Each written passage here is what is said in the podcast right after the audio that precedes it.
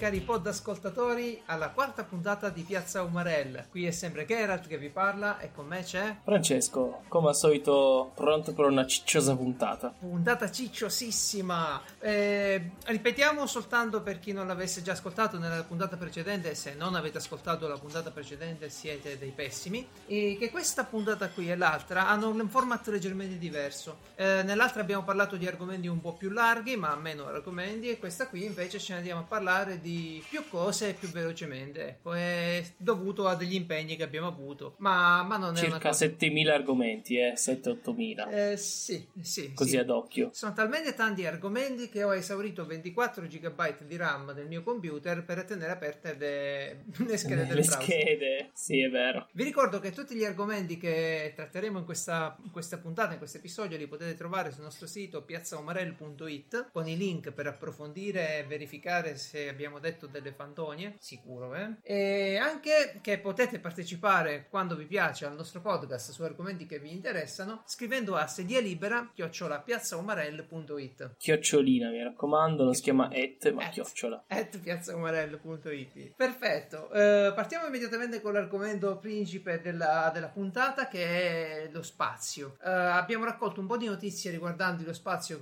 notizie recenti, perché ci sono stati degli avvenimenti particolarmente succosi, no? Saporiti. E la, sì. la prima cosa Tanta, è avrai, tanta avrai notato che è esploso un satellite di Facebook che stava per partire. Esatto. È una cosa strana perché, perché questo, questa esplosione c'è stata un'esplosione a Cape Canaveral, che è la base della NASA in Florida, dove partono molti dei voli commerciali pure. E un'esplosione di un razzo, il Falcon 9. Allora, il Falcon 9 lo conoscete tutti, o meglio chi, chi naviga un po', perché è il razzo che è tornato sulla base eh, a- al mare o sulla terraferma. Avete visto che mh, Elon Musk della SpaceX ha fatto questo razzo che una volta eh, sparata il carico nell'atmosfera, il primo stadio, quello grosso, il serbatoio ai motori, viene praticamente viene recuperato, riscende piano piano su una base e si mette lì in piedi e rimane lì pronto per un altro utilizzo. È un, è bel video perché tu ti vedi sto. Non hai mai visto una cosa del genere, no? Cioè, tu vedi sto razzo che sale e poi riscende dritto come si Io l'ho visto a. Kerbal. a Kerbal Eh, certo. Finisco, finisco il carburante e il razzo scende da solo, poi di nuovo. Comunque sì, c'ha, c'ha questa tecnologia nuova perché se si riuscisse davvero, la faccenda è ancora è in fase embrionale, se si riuscisse a... Altissimo ri- mare. sì, se si riuscisse a riutilizzare la eh, parte del primo stadio del, del missile, del razzo, allora i costi di spedire satelliti, ma anche voli eh, esplorativi, anche missioni diverse, il costo di sparare qualsiasi cosa fuori dall'atmosfera terrestre, che attualmente è altissimo, sarebbe chiaramente decurtato di parecchio. Tu c'hai il razzo, la parte iniziale la riusi, la risistemi e la riusi. Finora mm, un solo volo ha effettivamente avuto successo, o uno o due, non ricordo bene, però hanno effettivamente avuto successo nella fase di rientro. Ma questo c'entra poco, era solo per spiegarvi qual era il razzo coinvolto in questa storia. In quanto il eh, Falcon 9, Falcon 9, utilizzato invece che è esploso con il satellite di Facebook sopra, eh, era nuovo, non era stato riutilizzato. Io appena ho sentito la notizia ho detto, Dio, ora è finita l'era dei razzi riutilizzabili dopo un'esplosione. e il razzo è esploso. Ma era sempre un durante- razzo di quel tipo. Era un razzo sempre di quel tipo. tipo. Sì, sì, sì, certo. era Eh, un ma eh, 9. Facebook decide: Ma sì, va, questo qua ha fatto due, due prove, ha funzionato. Mandiamo, usiamo direttamente un nostro satellite come, No, no, ti spiego, la cosa, la cosa c'ha perfettamente senso perché il Falcon 9, quelli utilizzati e che sono cascati e sono precipitati male, si vedono i video delle esplosioni nella, pi- nella chiatta dell'oceano, hanno Sì. portato a termine la missione. Cioè, il carico l'hanno lanciato verso la ISS o verso i satelliti che dovevano lanciare, no? Mhm. Quindi tu hai portato questo razzo a un certo punto, si stacca il primo stadio, che dovrebbe tornare sulla Terra, ma il resto continua. Poi fallisce la- l'operazione di rientro del, prim- del primo stadio, ma, ma quella è una carcassa, capito? Si cerca... Ah, ok, allora non è andata completamente male, solo un po'. No, solo un po', soltanto che stavolta non è esploso in volo, è esploso da fermo mentre stavano ricaricando i serbatoi. Ah, Eh sì, perché certo. i, componenti che utilizzano, che siano solidi o liquidi all'interno dei, dei serbatoi, sono ovviamente altamente infiammabili. Tu c'hai un'esplosione che porta sulla roba, puoi immaginare. Qualcosa è andato storto ed è esploso completamente il razzo, facendo tremare tutta la città e insomma un'esplosione E ci credo. Sì, eh, ho il dubbio che sia tutto. Cioè, a me fa pensare un po' Elon Musk, gli voglio bene, però sta facendo le robe in una rapidità pazzesca. Sì. Quindi Sì, eh, mi sa che questo è uno dei motivi. È una critica che gli hanno mosso in molti. eh, Poi che continui, eh, per me va bene. Perché comunque. anche perché non, non chiede a, a Piazza Umarella il permesso, cioè non l'ho mai visto in Piazza Umarella. Che... Eh, mi ha inviato certe mail che non hai idea. immagino, immagino. Il pro di assedio libera non lo voglio. Perché No, è un maschio. No. in inglese come No, lo fai? no, no, invece è una persona eccessivamente sveglia, veramente in Sì, campo. sì. E a parte questo, lui sta probabilmente calcando parecchio la mano perché ha bisogno pure dei finanziamenti, de- ha bisogno che l'industria, sì, degli investitori, ha bisogno che l'industria ci creda che questo progetto funzioni, ok? E all'inizio lui ha avuto pure parecchie difficoltà a, a contattare le agenzie spaziali, ora mano a mano si è fatto una reputazione e c'ha, sa quello che fa. Se volete approfondire la figura di Elon Musk e della SpaceX, vi consiglio il video su YouTube di Adrian su Link for Universe o Link to Universe, Link 2 Universe mi pare che è, o Link 4 Universe. Ehm, su YouTube c'è un canale, sto ragazzo eccezionale e ha parlato benissimo, ha parlato benissimo, ha parlato molto approfonditamente di Elon Musk e della sua SpaceX. Va bene, esplode questo satellite, è un satellite di Facebook che aveva fatto per le telecomunicazioni. Ovviamente ci sono delle assicurazioni che ti coprono in questi casi, però probabilmente eh, SpaceX un 50 milioni glielo dov- glieli dovrà dare a, a Facebook. E Zuckerberg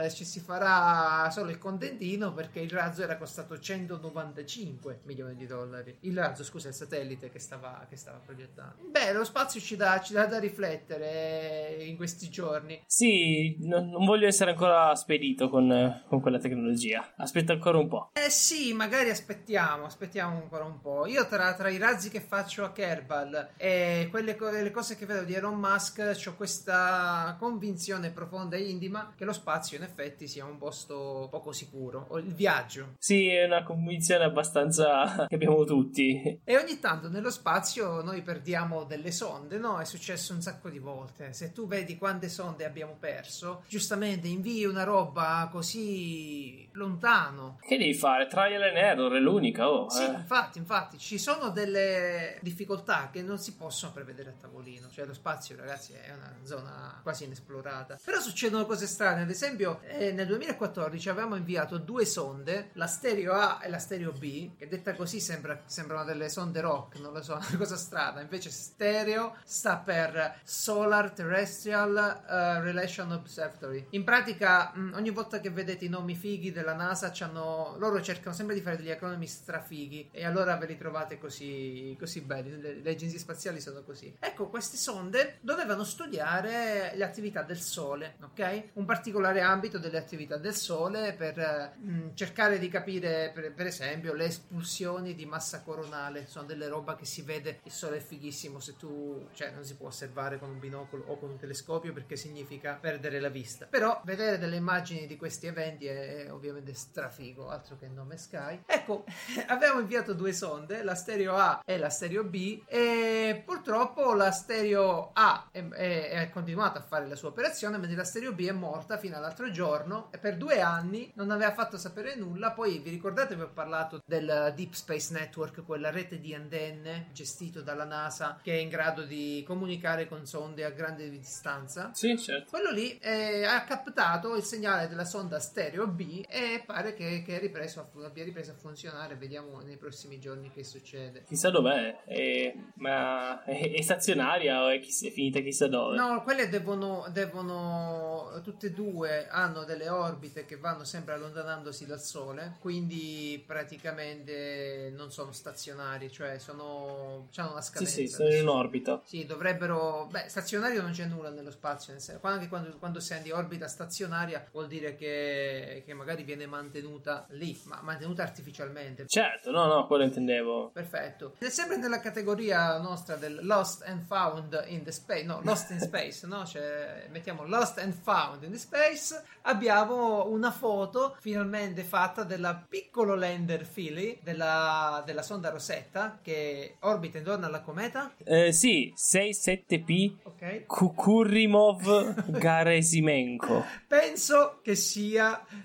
67P Churyumov Gerasimienko. Però penso. Vabbè, più bello lettera l'italiana. Se vogliono la pizza devono dire così. Esatto. E, beh, il lander Philly che era stato sparato dalla sonda Rosetta, questo era un lander che aveva tre piedini con dei trapani alla fine e doveva agganciarsi alla superficie e fare delle analisi e rispedire i dati alla sonda Rosetta. Ecco, l'atterraggio non andò benissimo e si persero le tracce del lander finché l'abbiamo finalmente fotografato, beccato sotto una roccia e abbiamo una fotina del lander tutto capovolto perché poverino gli è Sì. andato male. No, l'atterraggio. io voglio solo ricordare questo. Cioè, noi stiamo parlando di un lander, di una sonda che si trovano su una cacchio di cometa. Che, che... cioè, è una cosa, vabbè, è troppo bello. Cioè, scusate. È eccezionale perché hanno sparato questa sonda che in orbita una cometa e poi la sonda a sua volta ha sparato il lander. Non è la prima volta che fanno sta roba, diciamo in generale. Su una cometa è stata la prima volta, ma non è la prima volta che fanno che, che- un oggetto che Si perde e si ritrova. sì, che c'ha un lander tipo la sonda Galileo a Giove, su Giove, eh, gira, ha girato intorno a Giove, gli ha sparato dentro un lander che è morto in fretta, però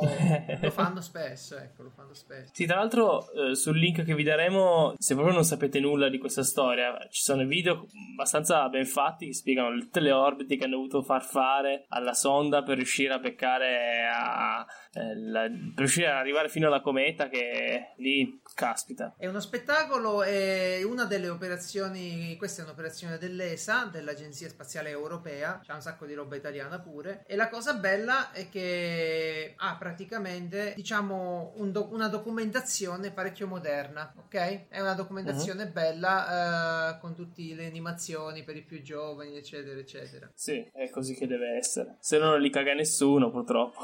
Sì, esatto, ma è importante questo perché la- il sostentamento ai programmi spaziali che costano tantissimo deriva proprio dal supporto delle persone. È chiaro? Ok, altra notizia spaziale. Altra notizia spaziale è quella del ritrovamento di una terra gemella, di un'altra terra. Quante volte l'abbiamo sentita questa notizia? fin troppe volte.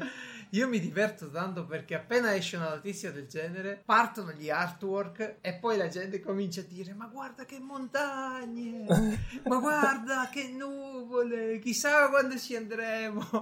Prossima Centauri, saremo morti. No, beh, chiariamo prima una cosa, che quando si trovano questi pianeti, esopianeti, cioè pianeti che sono al di là del sistema solare nostro, del sistema solare, questi esopianeti noi li, li- spesso non li vediamo, spesso li deduciamo, ok? Noi ne deduciamo l'esistenza. Da che cosa ne deduciamo l'es- l'esistenza? In eh, teoria ci sono due sistemi eh, ah, grandemente usati per capire se c'è un pianeta da una parte parecchio lontana. Tipo questa Terra B orbiterebbe su, pro- attorno a Proxima Centauri. Proxima Centauri è una stella che abbiamo più vicina a noi. Oh, ci è andata bene, eh. Eh comunque... sì, solo 4,2 anni luce, insomma. che, che è un'infinità, però comunque sono pochi, eh, se ci pensi molto. In scala spaziale sono pochi, è dietro l'angolo. In scala spaziale è dietro l'angolo. Però per noi sono 4,2 anni che impiegherebbe la luce a raggiungere dal nostro pianeta a Proxima Centauri o viceversa. E la luce viaggia a 300.000 km al secondo. Ed è la cosa più veloce che c'è. Eh, ci metteremo parecchie migliaia di anni alle nostre massime velocità attuali a arrivare fino lì. Sì, in teoria sì, in teoria sì, però devi considerare eh, c'è un piano interessante di cui ti parlo fra poco. Dico solo questa cosa qui che tu quando vedi un corpo lo- così lontano, praticamente stai vedendo il corpo come era 4,2 anni fa. Esatto. Poi vedi, non è che abbiamo, ripetiamo, non abbiamo le foto in HD di questo pianeta, perché 4 anni luce sono comunque tanto lontani, Eh ok? sì, sì, assolutamente. Abbiamo le foto di Proxima Centauri, che è la stella, perché ovviamente la stella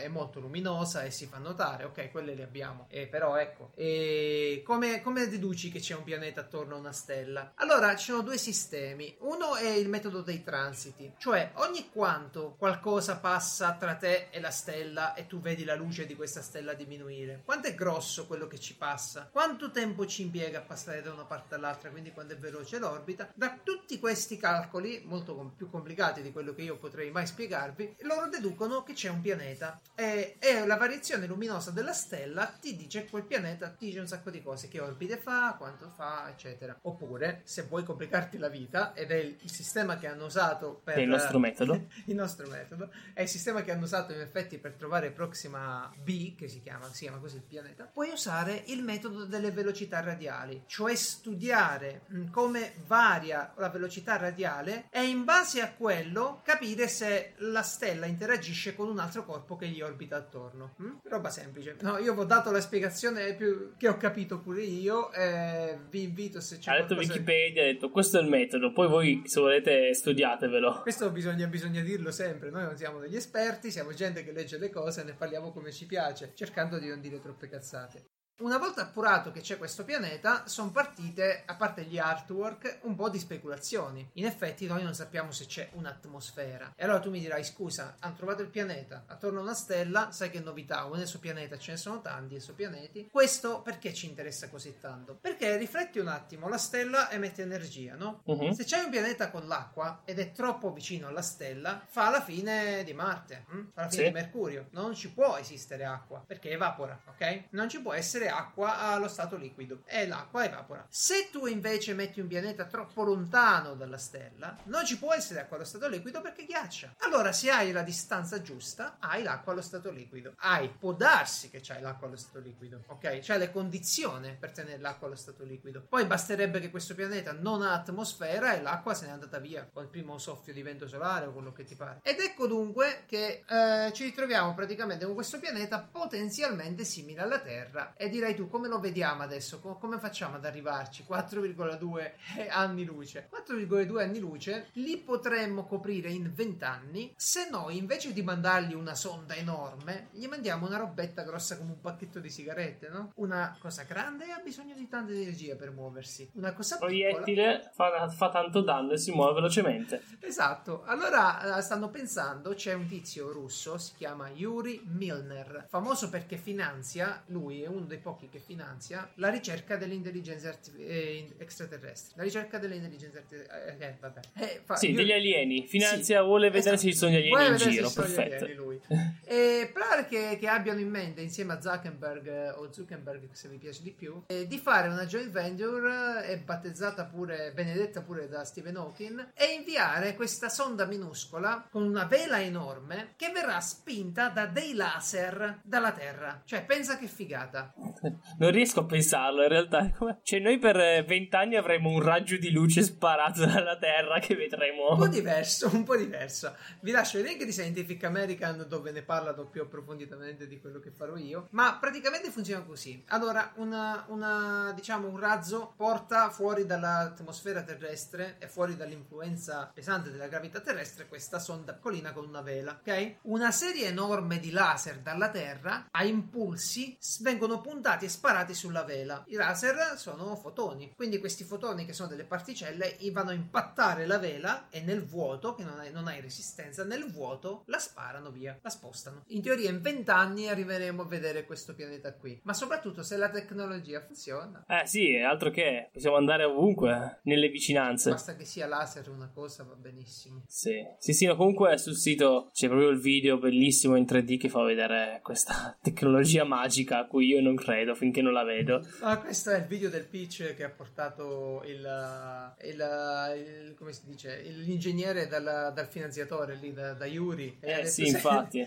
Eh, mi, mi, compri 150 laser ultra potenti che voglio provare. Sparano nello spazio. Sembra un film ma di sì, James ma dai, Bond. è apposta, no? Un russo che compra tutti quei laser esatto, per sparare. Esatto, esatto. Nessuno si preoccupa. Vedremo cosa, cosa si riuscirà a fare. Se con questa tecnologia si può arrivare effettivamente a, a Proxima, a Proxima Centauri. Ok, e andiamo avanti. E l'altra notizia che riguarda lo spazio è un quesito perché la Stazione Spaziale Internazionale, che noi sappiamo essere in servizio ormai da tanti anni, è quella, quel satellite, quel laboratorio che, che orbita intorno alla Terra. Anzi, se vi vai, cercate su internet dove passa la Stazione Spaziale Internazionale, potete addirittura vederla ad occhio nudo che sta passando sul cielo. Se avete una bella serata tranquilla, la vedete che passa. Potete potete addirittura far credere, come ho fatto io, a vostra madre che sia un UFO o qualcosa di strano. Ebbene, la Stazione Spaziale Internazionale pare che per il 2024 avrà raggiunto il limite di utilizzabilità per i fini che ne stiamo facendo noi, quindi di ricerca scientifica sostanzialmente. E che si fa? Probabilmente la dovranno rimettere in vendita. Tu, non lo so, ti compreresti una Stazione Spaziale Internazionale? Ma cosa fa? La lasciano su, nello spazio? La rimandano indietro? Allora, mh, mm, ci, sono, ci sono diverse, eh, diciamo, teorie. Primo, se tutto va bene, mh, mm, in pratica no, eh, la stazione ancora funzionerebbe, ma non sarebbe più indicato farci stare delle persone in, come si dice, in st- di- distanza fissa. Quindi potrebbero, ad esempio, fittarla e venderla a dei privati che ci mandano dei turisti, che so, una notte oppure a fare un giro. Però è chiaro che un viaggio per quella, per quella destinazione poco poco non costa. Altra novità che riguarda sempre la stazione spaziale internazionale. Io la voglio comunque una stazione spaziale. Sì, penso che faranno un'asta, se, la, se mai la venderanno faranno un'asta e puoi eh, partecipare. La comprerà il russo con i laser, la comprerà Yuri.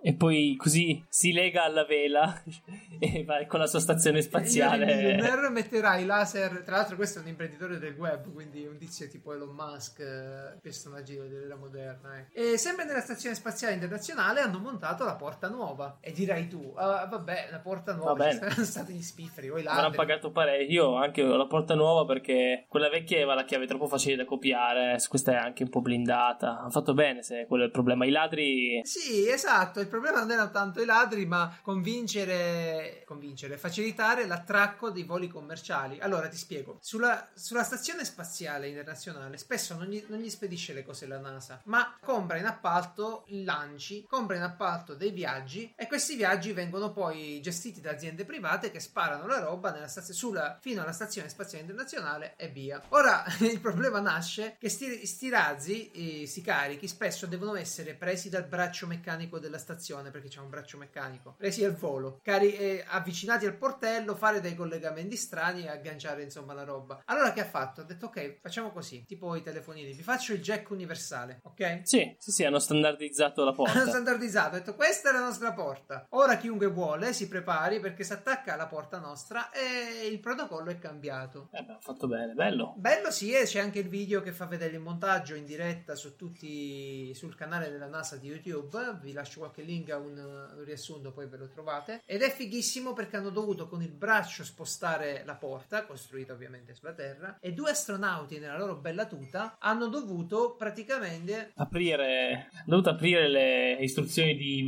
Ikea, Ikea, Ikea sullo Space. spazio mentre flottavano. esatto, hanno dovuto, hanno dovuto praticamente collegare tutti i cavi, eccetera, e stare lì. E non è facile, no, con quelle tute poi. Io ho provato Eh, una- un quanto della tuta spaziale a, a New York c'è la nave, la base eh, dismessa, una portaerei dismessa, la Intrepid. Se c'hai presente qual è, è quella dove hai visto il film eh, mh, di quello degli zombie di Will Smith, oddio, come si chiama? Io sono leggenda. Sì. Lui gioca a golf sull'ala di un F16, mi pare. Mhm. Ecco, quella è l'Intrepid, è veramente una... Ah, ok. E lì c'è uno shuttle, c'è un'area dedicata allo spazio e c'è una figata perché ti fanno mettere i guanti spaziali e toccare cose, a collegare cavi. È una bella esperienza. Bello, bello. Quello che molti non sanno, che vogliono ancora fare gli astronauti, è invece che praticamente eh, hanno dei pannoloni nella tuta, ok? Mm. Perché per mettere e togliere la tuta ci vogliono delle ore e allora hanno pensato bene di avere dei pannoloni all'interno per eh, effettivamente sopperire a bisogni impellenti. È una, pic- una piccola chicca che ti fa vedere diversamente Il- Gravity, il film di... Il muratore spaziale. C'ho avuto un diverbio con un sottufficiale tedesco, eh, eh, un po' bisticciato e mi ha detto adesso italiani scheisse, gli italiani tutte merde. E io gli ho fatto Auk Deutschland perché lo parlavo bene il tedesco, sa. Io ho fatto Auk Deutschland, voi siete uguali, voi merde ma mi ha dato un cazzotto, sono cascato per terra, svenuto eh. Ok, l'ultima notizia, quasi l'ultima notizia in tema spazio, è una guida che vi lascio per, per voi e noi appassionati di Kerbal per costruirsi un bellissimo uh, pannello per il controllo missione. Ah, lo, l'avevo già uh, accennato l'altra volta quando parlavamo del Teensy, forse nel primo episodio, nello zero, eh, che si potevano utilizzare queste interfacce e costruire dei pannelli bellissimi. E qualcuno l'ha fatto? Sì, mi, mi pare che utilizzi un Arduino, a dire la verità, non, non ci ho fatto neanche caso, ma poco conta. La cosa bellissima sarebbe avere questa scatoletta sulla scrivania mentre si gioca a Kerbal. E vi dirò che sono tentatissimo da metterci mano, di metterci mano. Ah, guarda, nessuno mi vede, ma io sto facendo un no con la testa, no? rassegnato. L'ho vista, no? Una scatola di quelli proprio da ele- elettronico, no? Scatolone con tasti su giù, bottoni, proprio e boh, levette varie. Ci sono perfino le leve con i coperchietti di sicurezza, cioè gli interruttori con i coperchietti di sicurezza, con scritto ARM vicino, cioè a me basterebbe quello, eh. Giocherei solo con quello. Vabbè, parliamo di giochi un po' più scemotti. Ah, no? pensavo dicessi concreti, perché stavo per dirla. no, un po' più scemotti per eh, sempre sullo spazio. Sì. Ovviamente come Star Citizen, Ok, di cui ok, non hai tirato la tutti sanno bomba. tutto.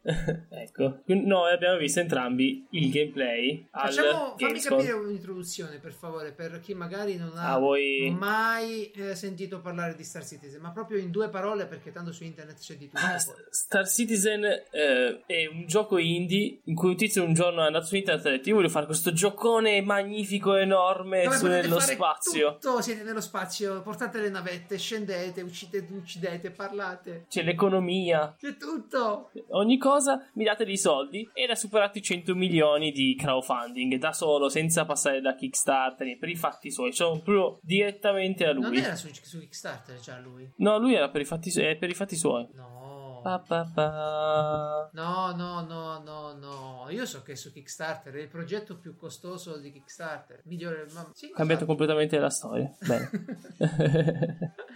E vabbè, comunque sì, ha fatto un sacco di soldi perché ha promesso questo gioco dove si fa tutto e finalmente ci ha dato un assaggio. Sì, a differenza di altri giochi nello spazio che non voglio pronunciare, che sono comunque indie, in cui per anni è arrivato solo una persona, ogni tanto ti faceva sognare, ma non ti faceva vedere il gioco vero. Quelli che cominciano con No Man. Esatto, e sono nel cielo. E qua ogni minima cazzata arriva il tizio, a parte che ogni settimana ti dice cosa stanno facendo, Sì, arriva il tizio e ti dice guarda stiamo andando avanti, vai tranquillo, ce la stiamo facendo pian Dacci pianino, ancora soldi, compra un'astronave che ti servirà Esatto. quando il gioco è finito. Esatto, che è sicuramente un approccio che preferisco all'altro. Poi io non credo che ce la faranno a fare tutto quello che hanno promesso, però, cioè, Non ha superato ai i 120 livelli. milioni. Non ai livelli a cui lo hanno promesso, non ai livelli a cui lo stiamo immaginando noi. Io già ho visto il gameplay e ti dico la, la mia impressione è per esempio che c'è una grande, grandissimo eh, downscale di qualità, tra, downgrade di qualità tra il, eh, l'esperienza che c'è sulla navetta o all'interno della stazione spaziale, quello che era, e gli scontri a fuoco. Ah, io queste cose non le noto proprio. A me hanno detto, oh, ok, capisco cosa c'è attorno a me, va bene. È un videogioco che posso giocare, Sì, a me basta quello. Sicuramente, però si vede il tizio che fa un sacco di cose e io ho tanti dubbi, tanti dubbi, che quel livello di dettaglio Eh, quel gameplay è sempre un po' strano di gameplay con i fan accaniti che, che urlano ogni cavolata, no? Tipo apre la porta e la gente applaude. Esatto. E vorrei che fosse una cosa anche che, che si fa casa mia in realtà, no? Gli apro la porta. Ah, grazie, grazie, ce l'abbiamo fatta anche oggi. Ehm, però comunque eh, i dettagli delle navi, come, delle navi, come sono fatte, no? Eh, il gameplay tutti insieme, eh, un po' la Guns of Icarus in realtà, no? In cui uno si mette lì e guida, l'altro spara, no? Sì, sì, ci sta, però è bello, è bello. C'è la È torretta. proprio quello che, è quello che volevo. Pure io quello lo volevo. Esatto, però c'è anche tutto il resto. Poi, eh, quando ho visto la. Finisco un attimo. Quando ho visto la stazione spaziale, no? Io ho detto c'è un intero pianeta e c'è solo questo buco qua. Ci sta, eh. Però ho paura che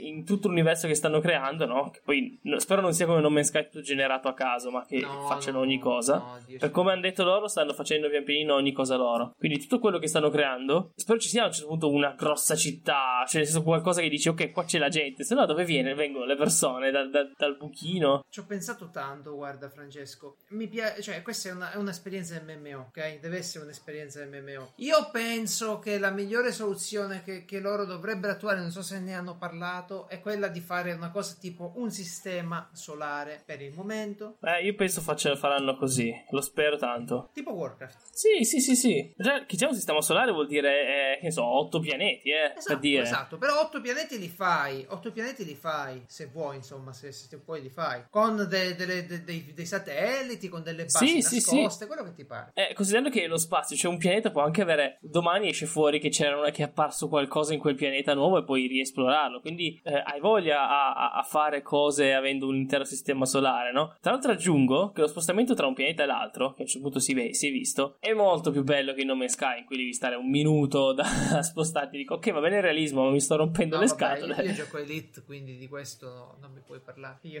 Elite, Elite è quasi in tempo reale, cazzo. Nel senso, de- è, è lunga, è lunga. Però fai quello, quindi. Sì, è vero. Abbiamo visto un po' di combattimento a fuoco, no? Un po' di eh, FPS, come vogliamo chiamarlo. Non era il massimo. Tipo i pirati hanno la divisa da pirata. Quello a me piace. A me non piace proprio come, come si. Sai, il, il filo dell'arma, come spara. Poi magari sparava lui male, eh, che ne so. È tipo un Destiny. E non li ho mai giocati, però, però comunque è bello. Cioè, spero non sia proprio ok, un MMO, però che non ti obblighi per forza a dire ok, dovete essere in 5, no? Quella è una cosa che io direi. Io voglio dire, ok, magari mi ammazzano, ma voglio andare a giro da solo oggi perché mi va. Beh, quando fanno gli MMO di solito ci sono missioni che prevedono, diciamo, che obbligano a farti una squadretta così. Anche navi saranno, ci saranno navi complesse da portare. Però poi Però magari... io preferisco eventi in cui, che ne so, tu dici, ok, eh, guarda lì, sta- c'è un combattimento strano, no? Mi aggiungo. Sì. Cos- co- magari creati casualmente, però questa è veramente fanta- fantascienza nel- nei giochi, proprio. No, infatti, eh, so- sono livelli, sono livelli di, di interazione che non abbiamo ancora mai avuto con un videogioco. E non siamo per niente abituati neanche ad immaginarla, sta roba qui. Anche perché Star Citizen si è presentato davvero come tutto. Cioè, c'hai l'RPG, c'hai il, l'FPS, c'hai il eh, pilotaggio spaziale. Oh, eh, ragazzi, se esce in questo modo un gioco del genere eh, ed è buono, cosa veramente difficile da credere, e ti viene voglia di comprarlo. È un mondo, è un mondo. Siamo- si vede che siamo affezionati a questo, a questo Sì, gioco. non- io non l'ho pagato, non l'ho comprato. No, E neanch'io. non lo farò finché non esce in completo con tutte le recensioni vicino. Voglio sentire gli amici e tutto il resto. Non è una roba che mi faccio beccare dall'hype perché il rischio è altissimo di sta roba qui. Anche se non sarà finita, io posso a un certo punto dire: sono il tipo di persona che può dire, ok, ci gioco. Sì, perché sì, so che avrò una mia esperienza qua e riuscirò. A quel punto ne riparleremo, vedremo come va. Vedremo, vedremo. Tra l'altro hanno anche confermato che ci saranno diversi sistemi della Via Lattea in Mm. cui spostarsi, quindi quello che dicevamo noi probabilmente non, eh, non avverrà. Mm, la vedo troppo diluita la cosa. Stiamo a vedere. A me già vedere lo stesso pattern per un'insegna due o tre volte in un gioco mi dà fastidio. La stessa palma in GTA 5 mi dà fastidio. Sono quelle piccole cose che, che non accetto più tanto, tanto facilmente. Eh, parlando sempre di indie, siamo in periodo o è finito più o meno il PAX, che è un'altra di queste conferenze americane, chi se ne frega. Hanno presentato un sacco di giochi. Tra questo sacco di giochi ce n'è uno che mi è interessato, no? È un action RPG vecchio stile eh, alla giapponese, ok? Con gli omini piccoli, dirai, tipo eh, quelli che che, fa- sì, esatto. Il party che, che gira come gli scemi. vis- visuale. Esatto, esatto, va in giro a picchiare, ecco. Si chiama Moon Hunters. Tu dirai, ma perché ti è interessato? Perché, a parte che ha una grossa rigiocabilità, perché ha una storia non troppo lunga, che già per tanti vuol dire, no? È una storia non Per troppo lunga, che però eh, ha rigioca- rigiocabilità perché eh, l'equipaggiamento, che quindi, e quindi gli upgrade, si generano randomicamente ogni volta, e quindi cambia molto la strategia che devi scegliere, il modo di giocare. E tu dirai, vabbè, ok, ma perché tra tutti i giochi questo? Perché durante il gioco hai delle scelte e dei dialoghi da fare con le persone. Eh, E quando finisci il gioco, il gioco ti assegna una costellazione. Ah sì? Perché capisci qual è la tua. è un te- in pratica è un test, ti fa il test della personalità in base a quello che hai scelto insomma. durante il gioco e ti fa l'oroscopo. E io questo me lo sono backloggato perché voglio giocarci. Oddio, no, no, no, no, no, no. Io, io Geniale. rimango, eh, rimango uno di quelli che guarda i giochi indie e dice, ah ok, bello, carino, ma non mi convinceranno a giocarne tanti. Eh. Ne, ne gioco Poi- qualcuno, mamma mia. Poi io qua sto vedendo i disegni de- de- delle persone nei dialoghi dialoghi e sono molto carini, vecchio stile, con questo stile che sembra un po' dipinto. Sì, li vedo anch'io. Ah, se mi ispira. Sembrano carini i disegni, quello sì, un po' strani. Sì, sì, Ma sono sempre carini i disegni di giochi indie, no? Quando non sono ah, carini neanche i disegni... Mm, eh, non so.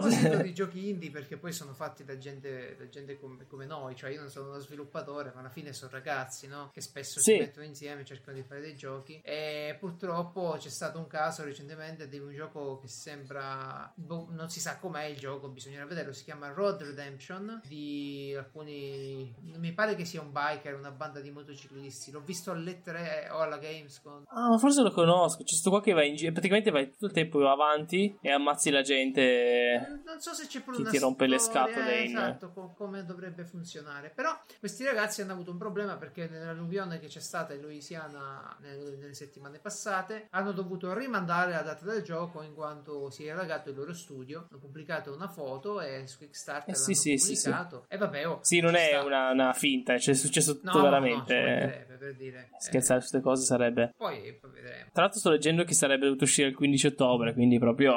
Sì. che cavolo. Sì, beh, eh, vabbè, si prenderanno qualche settimana in più e faranno il gioco lo stesso. Noi saremo qui ad attendere. Se è buono, lo compriamo. Per me è difficile perché già che è un indie, eh, ma, ma, spesso uh, non mi danno la stessa esperienza di un gioco AAA o meglio, almeno me, o meglio medio budget. Ecco, io non, non cerco tutta quell'arte, quella cosa. Boh, c'è chi la cerca, la trova, lo apprezzo. Sì, qua non c'è proprio molta arte. qua sei veramente uno su una moto che dà le mazzate agli altri sulla moto. Ok, io sto vedendo adesso eh, una, un bellissimo articolo che vi linko in cui c'è un video eh, ed è una visita all'archivio di Game Informers. Game Informers è una delle riviste di videogiochi più, più grandi, nata nel 91 e questi dal 91 hanno accumulato qualcosa come 12.000 giochi. Sì, ho visto il video, è una cosa enorme. Perché posso, farne, posso fare un museo da solo, da soli, eh, ma di, di, gran lunga. È l'equivalente della, della libreria di Neil Gaiman, che ha una libreria piena, piena, una biblioteca in casa. Ecco, questi hanno praticamente un archivio bellissimo, conservato nella sede della rivista, in cui hanno tutte le console vecchie, i giochini. Poteva vedere il video che vi viene voglia e nostalgia di backloggare la roba. A me viene voglia dire, ah, ne prendo un po'. No, non li voglio più digital, li voglio ritenere. Non li giocherò mai. Voglio, voglio i giochi boxati adesso. Sì, assolutamente. Tra l'altro c'è un giochino su cui ci ha attirato l'attenzione. Eh, abbiamo parlato nella prima puntata un po' del Titanic, della, del ritrovamento del Titanic. Le cose ritornano sempre. Eh, sì, no? sì, eh, ci troviamo un gioco che hai visto tu, forse meglio di me, si chiama Titanic Honor and Glory. Raccontacelo. Per ora mi sembra che tu possa solo andare in giro per il Titanic. Hanno ricreato il Titanic. Insomma. Esatto, e solo è per modo di dire, perché io sto vedendo le immagini, adesso lo scarico e lo provo. Sto vedendo le immagini e in pratica hanno rifatto pezzo per pezzo il Titanic, non tutto per ora, solo alcune stanze. Non mi sembra proprio che sia tutto, perché comunque c'è una demo scaricabile, se volete provarla, e girare per il Titanic, è fatta con un Real Engine 4, quindi mi sembra fatto utilizzato bene. Finiamo a muoviamoci a finire questa puntata che voglio vedere che voglio vedermi sta stanzetta. Sta roba qui mi fa impazzire poi la possibilità di, di andare in giro a vedere guarda davvero Sì, eh. io neanche ci credo che una nave potesse avere stanze del genere in realtà, perché c'è questa stanzetta qua che sembra che venga da, da potrebbe essere in un giardino con le sedie di legno, eh, pazzesco. Eh, sì, sì, ma il Titanic, vabbè, era, era un'opera di, di, ingegneria che sicuramente ha segnato proprio il tempo, eh. Poi la sfortuna se l'è portata giù nel primo volo, mannaggia, eh, però era, era uno spettacolo. Quindi sempre lì, se poi volete far vedere il Titanic ai vostri studenti, provate questo, eh, sicuramente meglio che, che, che, solo far vedere, perché a me una volta hanno fatto vedere il, a scuola un documentario sul Titanic, non so perché, non volevano, non sapevano cosa fare evidentemente, e li potete fare navigare in giro per il... Sì, ma infatti queste esperienze per la storia. Che, sono, che si collegano poi al discorso che facevamo l'altra volta, cioè i simulatori per l'educazione, sono bellissime perché uno vede il film ma, ma così tu ci sei dentro, immaginati col VR lì dentro. Già, già, già, è tutta un'altra cosa questo, è proprio la, sei, sei, dentro la storia e ogni volta rimango affascinato. E oggi di quelle cose lì non si sa neanche che le fossero esistite.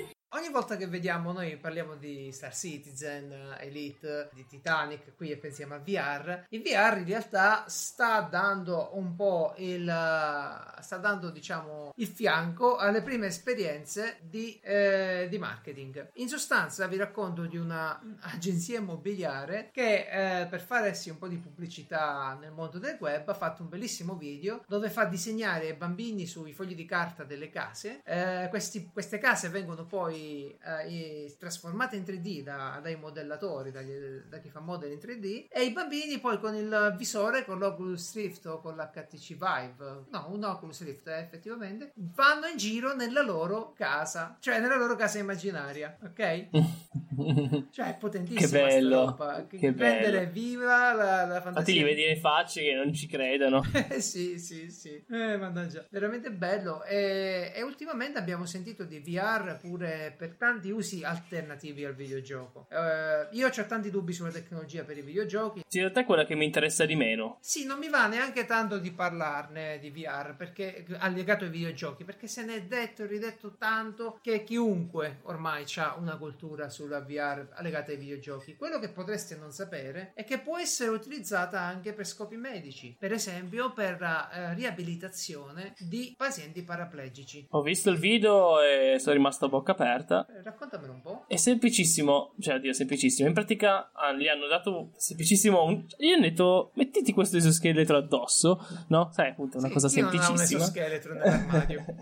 Gli esoscheletri nell'armadio. E gli hanno collegato un, un, un Oculus, anche in questo caso, esatto. e un, un, qualcosa per leggere, diciamo, i segnali dal cervello. In pratica, collegare segnali al, eh, ai, diciamo, all'esoscheletro e eh, loro vedevano in pratica le, il, le loro gambe che si muovevano via VR. Ah. Hanno iniziato senza, in pratica, hanno iniziato senza, poi hanno aggiunto l'esoscheletro dopo in modo che poi si, eh, riuscissero a avere anche la sensazione di muovere e tutto. Comunque, eh, grazie al fatto del, del, del mandare i segnali ehm, attraverso l'Oculus, eccetera, loro hanno avuto di nuovo la sensazione di poter muovere le gambe. Esatto, perché, perché i segnali con le nostre reazioni sono a due vie. C'era uno che diceva sei felice e ridi, ridi e sei felice. Cioè, diciamo, hanno fatto degli esperimenti per cui se tu ridi davanti a uno specchio, se ti metti a ridere, aumenta la tua felicità per riflesso, ok? Quindi è lo, se- è lo stesso meccanismo per cui se tu ti muovi, vedi che, se tu vedi che ti muovi, il cervello tende a, a collegarsi di nuovo, a simulare quell'operazione lì. Ora, ovviamente, le cose eh, ho letto nell'articolo che vi linkeremo eh, vanno, vanno parecchio a rilento. Sì, non facciamo come Elon, su queste cose andiamo con calma. Esatto, esatto, ci esplode la La cosa pazzesca è che loro all'inizio hanno detto eh, volevano solo in pratica vedere di eh, aggiungere appunto l'esoscheletro per farli camminare attraverso l'esoscheletro. Ma poi hanno notato che riuscivano a fare dei movimenti piccolissimi, non, non è che camminano, no? riescono a fare dei piccoli sì. movimenti con le gambe, che per un paraplegico è praticamente una cosa che è rivoluzionaria, eh, cioè considerando che il fatto che erano paraplegici, e quindi hanno visto che eh, evidentemente c'è qualcosa in più che ci manca e che forse si può riuscire a... a... a ricollegare il cervello con i muscoli e a ripristinare quella parte del sistema nervoso. Noi incrociamo le dita, speriamo bene e speriamo che la tecnologia ci porti a discussioni di questo tipo qui. E forse non come quella che vi sto per raccontare io invece. sì, che salto. Un salto all'indietro. Abbiamo parlato di realtà virtuale e ogni volta che si parla di realtà virtuale per stroncare la monotonia dell'argomento videogiochi c'è l'altro grande settore della VR, il porno. E non è una novità che molte industrie del settore, tra, prima, tra cui la prima RedTube forse, eh, hanno organizzato dei filmini, d- delle esperienze, eh, delle esperienze che tu vivi attraverso i visori di realtà virtuale o anche soltanto attraverso un telefono inserito nella, nell'apposito visore. E queste esperienze prevedono rapporti con partner di sesso gradito, insomma, quello che ti piace. Ehm, praticamente tu hai questa ragazza o ragazzo che interagisce, no, perché non interagisce, ma ce l'hai proprio, proprio vicino, che ti guarda negli occhi e mentre si muove eh, su quello che dovresti essere tu, eh, c'ha, prati- c'è praticamente eh, la possibilità di girare anche lo sguardo, di avvicinarti, di fare cose di questo tipo qui. Non vedo troppo lontana anche l'interazione, perché ci sarà l'interazione con eh, chi si, eh, con chi si presenta nel video, insomma, con la ragazza o il ragazzo o il gruppo che, che più vi piace. Hai visto mai qualcosa del genere? No,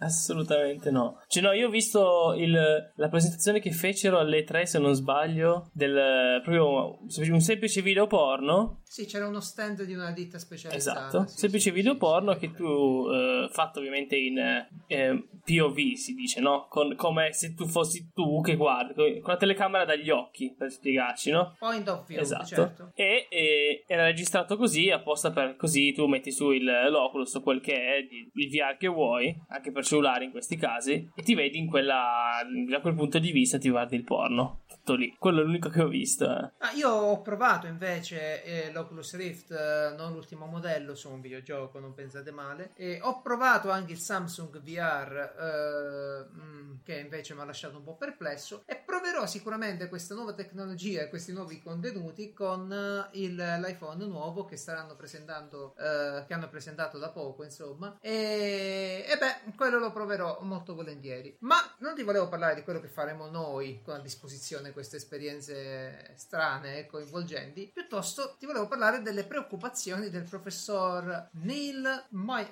eh, i nomi sono difficili, Neil Malmuth, questo qui. E allora, Eh, questo eh, professor... che ricolleghiamo a due puntate fa, quando c'erano i cacciatori di mammut. No, no, no, per favore, no.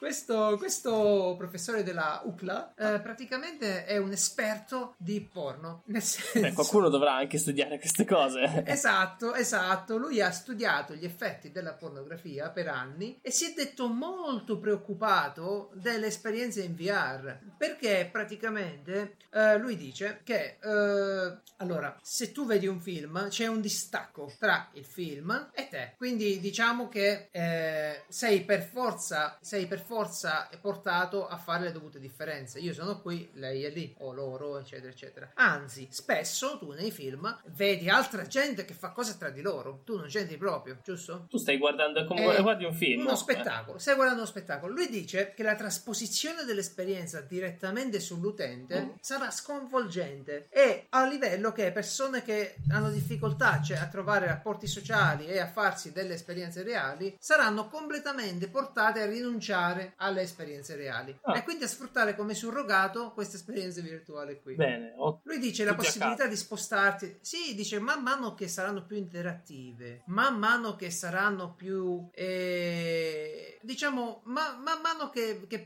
che saranno più reali, più convincenti queste cose. Sì, che già lo sono, considerando che comunque sono video, quindi sono già abbastanza più convincenti. Sì, sì, chiunque ha un telefonino 3D. può provare l'esperienza. Un telefonino recente può provare l'esperienza. Chi gli risponde? Il dottor David Lay, eh, un altro ovvia- autore del libro, oddio, la devo leggere adesso che lo comincio a nominare, Ethical Porn for Dicks, A Man's Guide to Responsible Viewing Pleasure. Vabbè, uno. Eh, beh, uno che ha scritto libri sul porno etico e dice praticamente a quell'altro dottore dice Madonna se tu pensi che solo che nel 1900 si credeva che se le donne andavano in bicicletta sarebbero diventate lesbiche perché la vibrazione del- della bicicletta avrebbe eh, agito da sostituto dell'uomo allora a sto punto sarebbero tutte lesbiche quindi in sostanza lui dice è un allarmismo dovuto alla paura della tecnologia ma secondo lui la gente ne farà un uso normalissimo come fa già dell'uso del porno normale Ma sì, il fatto è che se Eh. sei una persona che già si esclude tutto, eh, cioè, eh, se co- sarai come prima, in più avrai un porno differente. È ovvio che se uno è già per le sue, continuerà a esserlo anche col VR, guarda un po'. Guarda, no- no- no- non ho controllato, eh, però credo che i due professori si passino pure una generazione o due. Sì, però Eh, lui comunque tanto. non parlava in generale dicendo il VR la morte, cioè non ha fatto il professore completamente, eh,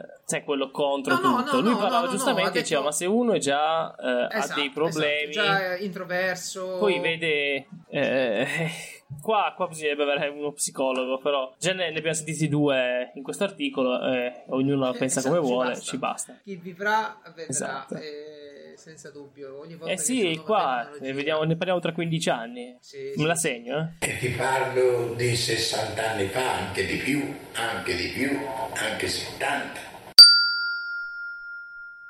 Passiamo ad argomenti più leggeri perché abbiamo è stata annunciata una serie TV sugli X-Men e ci sarà Legione. Legione è il figlio di Xavier. Eh, non so se c'è allora, dimmi un po', nei film recenti degli X-Men c'è stato Legione? Ce l'hai presente? Si tu? pare che l'ho visto. Io neanche sapevo che Xavier avesse un figlio in realtà. L'ho letto qua adesso nell'articolo. Ah, mannaggia. detto, cavolo, se lo sono inventati Eh, loro, l'hanno chiamato Legione. Sì, che non solo c'ha un figlio, ma nei fumetti è spettacolare. Ah, sì? Allora, eh sì, perché ha un enorme potere mentale, Ok. Ma più del padre, molto più del padre. Ma può E fare praticamente- qualcosa? Cioè, ha solo controllo mentale? Può muovere gli oggetti tipo cosa? Eh, ora ti spiego, ora ti spiego. Allora, lui praticamente eh, è matto, ha tipo tutti i capelli sparati in aria, Mm. non si abbassano mai i capelli, non si possono abbassare, e all'interno della sua, eh, della sua testa ha costruito con l'aiuto di, dei- di alcuni trainer e del padre una prigione dove tiene le sue molteplici personalità. Mm. Ogni personalità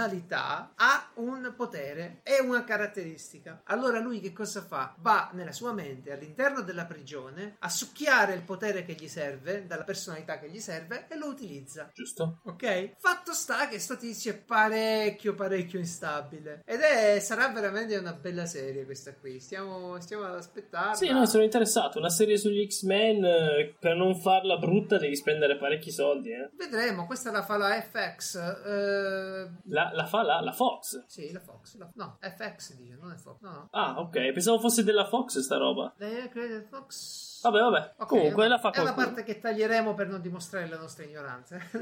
Sì, È la perché. FX penso sia tipo la casa magari a cui è andato da fare la... Un'etichetta della Fox, forse. Eh, vabbè, chi se ne frega di chi. Certo, se la Fox non mi fido, cioè so che sarà una merda incredibile. Eh, Vedremo, vedremo. Io, io- io non giudico niente prima di sentire almeno le recensioni degli amici. no, io guardo, se è TV una puntata la si guarda sempre. Esa- esatto, esatto. Poi ti dicono: Eh no, ma la terza puntata. L'altro giorno parlavo di JoJo, il manga con degli amici. E... Ah, ma la terza serie è bellissimo. Eh, vabbè, ho capito. A me, io, Jojo ho visto tutta la prima e a me era piaciuto parecchio. Ha queste cose, è molto anni 80, incredibilmente anni 80. Sì, beh, a me la prima non piacque tantissimo e l'ho lasciato lì per il momento, poi lo riprenderò. Ma altro annuncio di serie TV, abbiamo Amazon che annuncia una serie TV su Jack Ryan. Chi non sapesse chi è Jack Ryan? Tipo Jack me. Ryan è un perso- è tipo, è tipo Francesco Francesco, sì. Praticamente è un personaggio dei romanzi prima, dei film dopo di Tom Clancy. Tom Clancy, chi gioca ai videogiochi lo conosce, è venuto a mancare da un po', peccato, ma scrive dei libri di mm, fantapolitica, si potrebbe chiamare. Sono dei, dei romanzi di spionaggio, d'azione, erano dei libri belli. Alcuni dei suoi libri più famosi erano basati su questo personaggio, Jack Ryan, che nella vita ha fatto di tutto, è stato agente della CIA, analista, no, prima un analista era, poi è diventato una specie di agente, poi è andato a fare addirittura il presidente degli Stati Uniti. È tutta un'evoluzione del personaggio. Beh, ci avremmo una serie TV che a quanto pare non è proprio una serie TV, la descrivono come un film diviso in 10 parti. Staremo a vedere, sono molto molto curioso di vederla questa serie, spero di ricordarmi quando esce e avrà come nemico principale l'ISIS. Bello, giustamente, chi deve avere, no?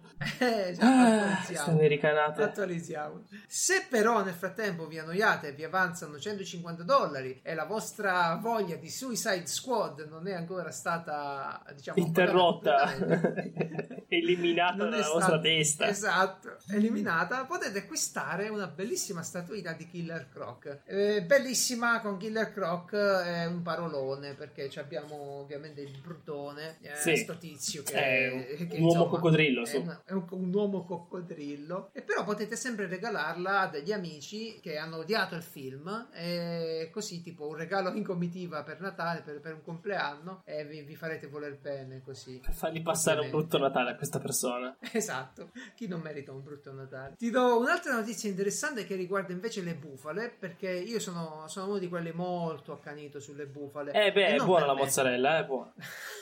Eh, andava fatto, andava fatto. Ah, non la poteva resistere. No, non, ce- non sai che non posso, devo buttarmi. Ok, ok, Dio, Dio benedica i programmi di editing audio e me che vi risparmio il il 90% delle sue battute. Ciao, le bufale. Quindi, eh, diciamo, le bufale, queste notizie false, queste gran cazzate che girano su internet, io eh, ce l'ho davvero tanto con loro, ma non per, per me, dicevo, perché io ormai sono abbastanza sgamato da andare a trovare se c'è una bufala dov'è, eccetera. Parlo di tutta quella gente che ci casca con tutti e due i piedi perché si è avvicinata a internet in un periodo recente o senza una grande esperienza. Ecco, quando una bufala, fin quando una bufala è una notizia che racconta qualcosa, mm, Sì. dirò, mi disturba. I politici vengono, guadagnano 700.000 euro alla settimana, ok. Sì, la vedo come uno scherzo e passa, passa la paura. Però il brutto è che ci sono parecchie cure, parecchi consigli medici dati come bufale. E anche all'interno di forum, all'interno di siti che raccontano ste robe Come i vaccini. se fossero vere. Sì, tipo quella dei vaccini.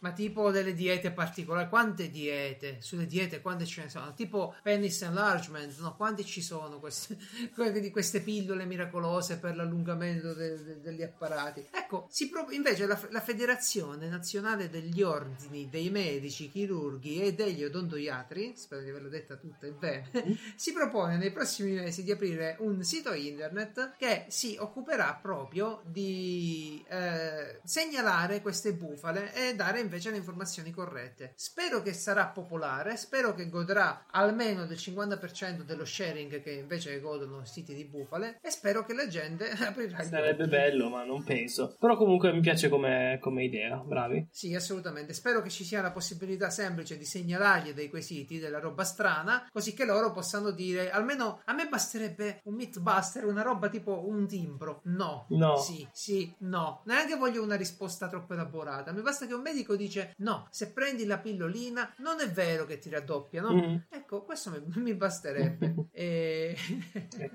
E da, e da una cosa che dà fastidio come le bufale passiamo a un'altra roba che dà molto più fastidio a me e sono i selfie stick Io invece li adoro, sai?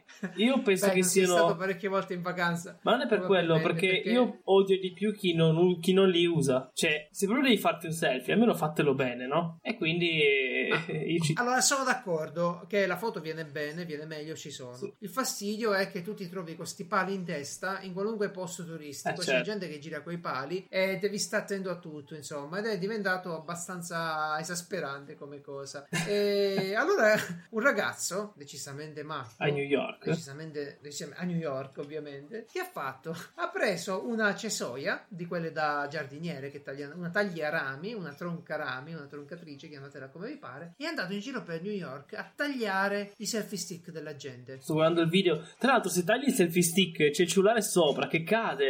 il cellulare cade è la parte, ed è la parte più incazzosa delle, eh, delle reazioni della gente perché il selfie stick no lo compri con 10 euro che Sì, infatti. fine. ma questo te lo taglia il cellulare ti casca infatti il video che ha fatto ha ricevuto molti più dislike di quanti Ci mancherebbe solo, è fatto apposta.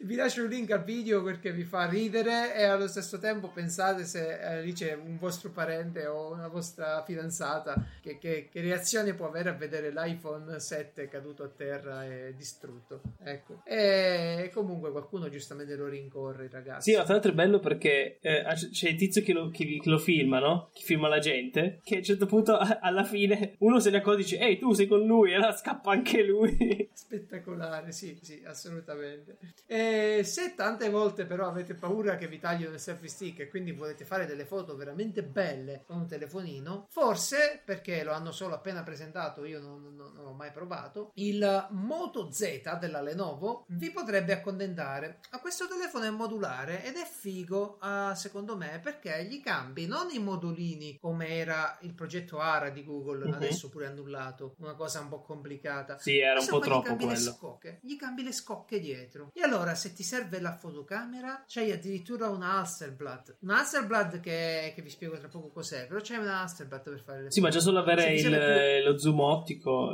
eh, c'è lo zoom, C'è lo zoom di 10 per eh, a posto di quella Esatto. roba che, devi, che non esiste e non bisognerebbe No, mai è usare sul cellulare lo porcheria. zoom. Esatto, Ecco. una porcheria quella. E, e quindi c'hai eh, una bellissima scocca con la macchina fotografica da collegare al telefonino, da, da attaccare dietro come una cover, oppure se ti serve c'hai la batteria, o se ti serve c'hai il proiettore. Carino, eh? Carino come cosa. Eh, carino, eh? Ed è interessante secondo me come progetto. Staremo a vedere. Io lo seguirò, non lo comprerò, comprerò un iPhone. Sempre il ma- problema, sai quando tutte queste robe che attacchi, stacchi e cambi, che un po' si, che si usuri facilmente, no? Se cambi tanto spesso, finisce che... Oh sì, però diciamo io non la vedo come una roba che cambi tanto spesso. Cioè, io, io penso, ok, vado in vacanza, mi porto la fotocamera. Eh. Vado al concerto, mi porto la fotocamera. Vado in un viaggio, mi porto invece la batteria. Eh, è una roba che cambi secondo me abbastanza raramente. No, non proprio tipo, devo scattare una foto, fammi mettere la fotocamera e la scatto. Non- Comunque è l'unica vera evoluzione dei telefoni che sto vedendo adesso, perché tutti propongono cose Sì, nuove eh. e sono tutti uguali. Questo almeno è un po' diverso. È assolutamente un argomentino piccante Mm-mm. questo qui, da tenere sott'occhio. La Lenovo che ha preso la Motorola e se ne va per... eh, E ci ha fatto attualmente qualcosa, a differenza di altri che l'avevano presa prima. ci, hanno, ci hanno solo fatto un Eh. giro. E passando, beh, io vi ho nominato la Hasselblad prima. La Hasselblad praticamente è una ditta che produce macchine fotografiche particolarissime, molto professionali. Poi eh, diciamo che uno in testa nel massimo livello di fotografia c'ha la reflex, no? Sì, certo, classico. Eh, praticamente eh, tu c'hai la reflex in testa perché la migliore che hai visto probabilmente è quella del fotografo sportivo, dell'appassionatissimo, eccetera. Ecco, la Hasselblad va oltre perché produce i famosi, cioè famosi, vengono chiamati, sono delle, delle macchine fotografiche particolari, chiamate addirittura, non mi ricordo più come si chiama, i dorsi. Mo stavo sul sito in inglese e non mi ricordavo come si chiamava in italiano. Ok, produce dei dorsi eh, digitali, sono delle macchine fotografiche professionali e costosissime, che tipo partono da 20-30 mila euro, e ci fanno le foto i pubblicitari o i fotografi di moto, di moda, di moda. Sono anche- c'è anche la moda delle moto, quindi va bene, dai. C'è anche la moda di moda.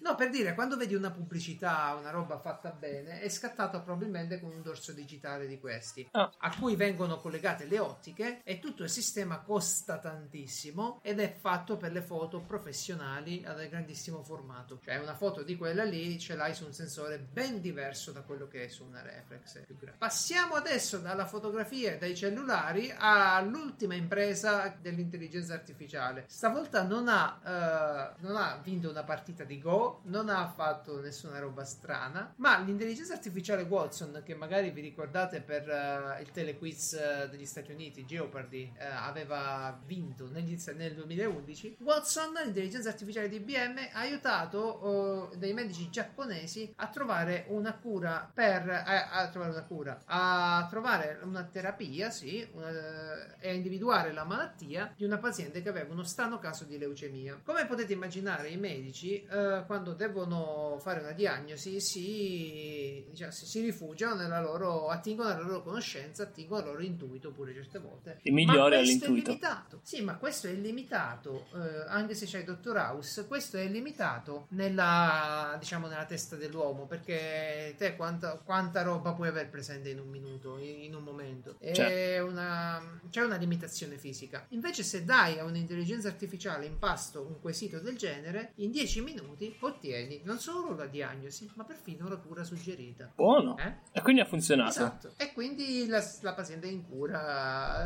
eh, sì, comunque sì. E sembra che ci abbia preso. Bello, E bello, ottimo, poi- carino. Che cosa figa. Sì, e io ho scoperto lo sapevo proprio. è una cosa strafiga e ho scoperto che non è neanche nuova. Che eh, per esempio adesso Watson verrà per un po' in Italia, eh, o se non verrà sarà messo a disposizione perché non so se spostano effettivamente i computer. per chiederlo che senso Eh, viene. eh no, infatti. Però con un accordo con 150 milioni di dollari stipulato tra il governo e l'IBM, praticamente verrà posiziona- posizionato, ma mi sa che verrà proprio posizionato a questo punto, perché aprirà un centro di eccellenza europeo della divisione salute e praticamente a Milano, nell'area dell'Expo, ci sarà la possibilità di studiare delle malattie con, eh, con questo sistema qui. Anche Google ah, utilizza il suo sistema di intelligenza artificiale per la ricerca su alcune malattie eh, lavorando per esempio con eh, dei centri di ricerca specializzati in malattie degli occhi in Inghilterra.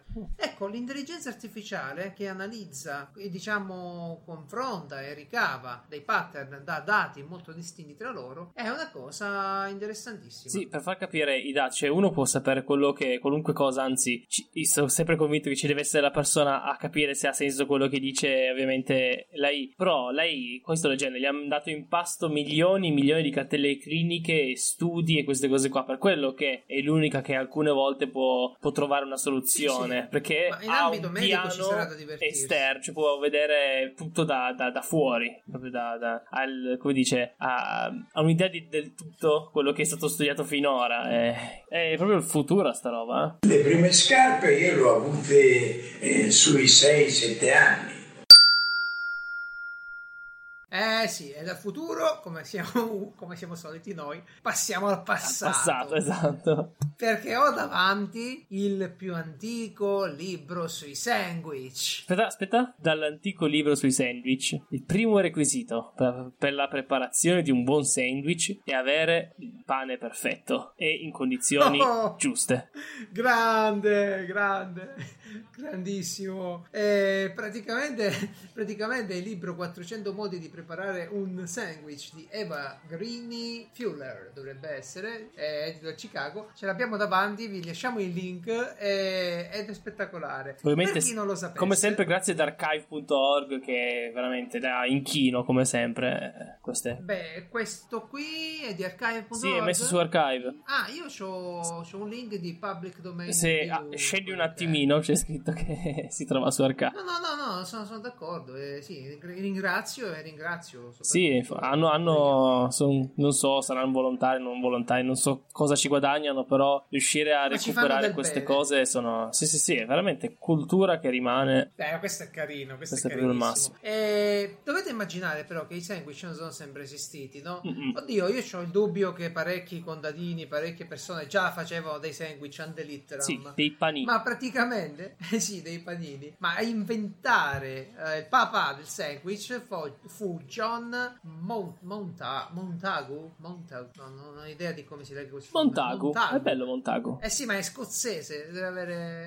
Eh, allora non potrei mai pronunciarlo se è scozzese, lascia stare. No, perché era, era il conte della, della contea di Sandwich, appunto, Ah. da cui viene il nome. Allora, sto tizio gli piaceva un sacco giocare a carte, a golf, alla roba, ai giochi tipo noi con i giochi da tavolo, no? C'era tutte le sue passioni e, e non gli andava di staccare per andare a mangiare e ricominciare. Allora si faceva fare la roba da- da- dalla sua servitù, dalla sua, dal suo staff, e nel pane, in modo da poterla addentare mentre faceva lo stesso quello che stava facendo. Idea semplice pure. Eh, beh, le idee semplici sono, sono le migliori. E questo tizio qua nel XVIII secolo ha inventato la, la moda del sandwich. E finché nel, 400 nel 1909 ci hanno fatto il libro che abbiamo in mano ed è uno spasso, è uno spasso che è pure diviso tra pesce, Sì, uova, sì, insalata. sì, e carne, guarda, era fatto bene, era fatto molto molto bene.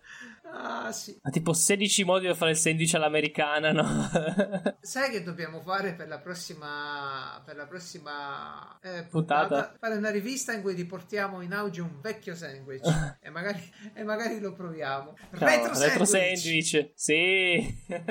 bene, bene. Ok, eh, Mario, eh, questo era per te. Un retro sandwich te lo dedichiamo ogni puntata. Bene. Prego.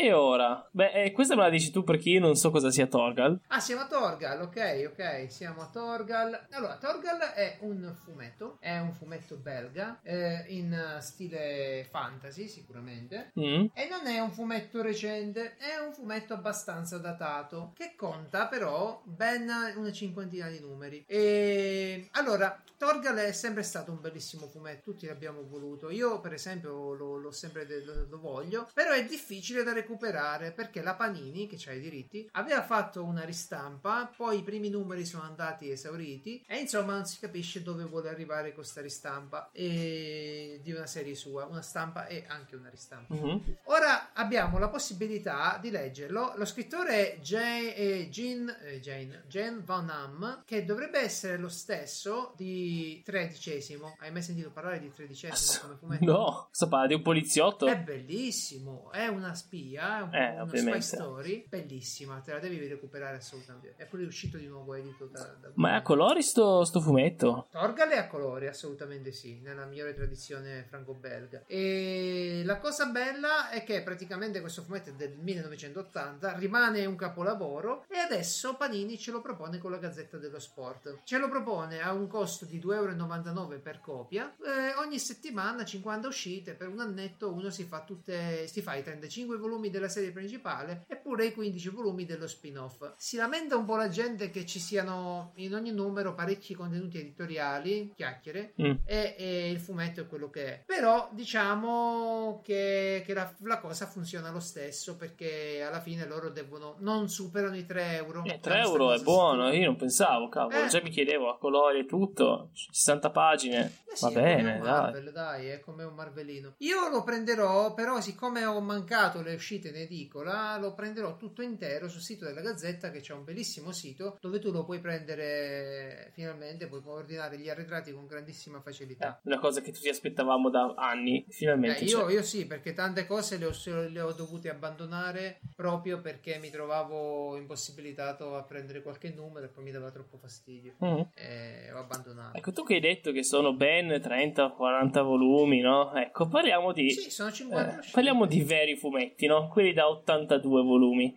Tipo 82 Tipo volumi. One Piece, no? Questa è una news molto veloce. Qualche tempo fa, tipo mi sembra in Distovese, eh, Eiichiro Oda ha rilasciato un'intervista in cui tra le altre cose a cui non importano più a nessuno ha spiegato che siamo al 65% della, della trama. Eh vai! Altro che... E vai, que- un eh, parto. Che Torgan e. Tolgar, ma che cosa dici? No, beh, Ecco, in contrasto a questa dichiarazione, Bleach è finito col volume 74, che comunque non è poco. che è, è un evento. È un 74 volumi, uno a settimana. No, uno al mese. più, un volume c'ha 5 numeri. E infatti è 4 o 5 ce n'ha. Sono. ah, se vuoi saperlo, è dal. No, non ce l'ho scritto perché mi sono dimenticato. Però ti posso dire che One Piece è dal 97. Non so perché ho scritto One Piece, One Piece e non eh, Bleach.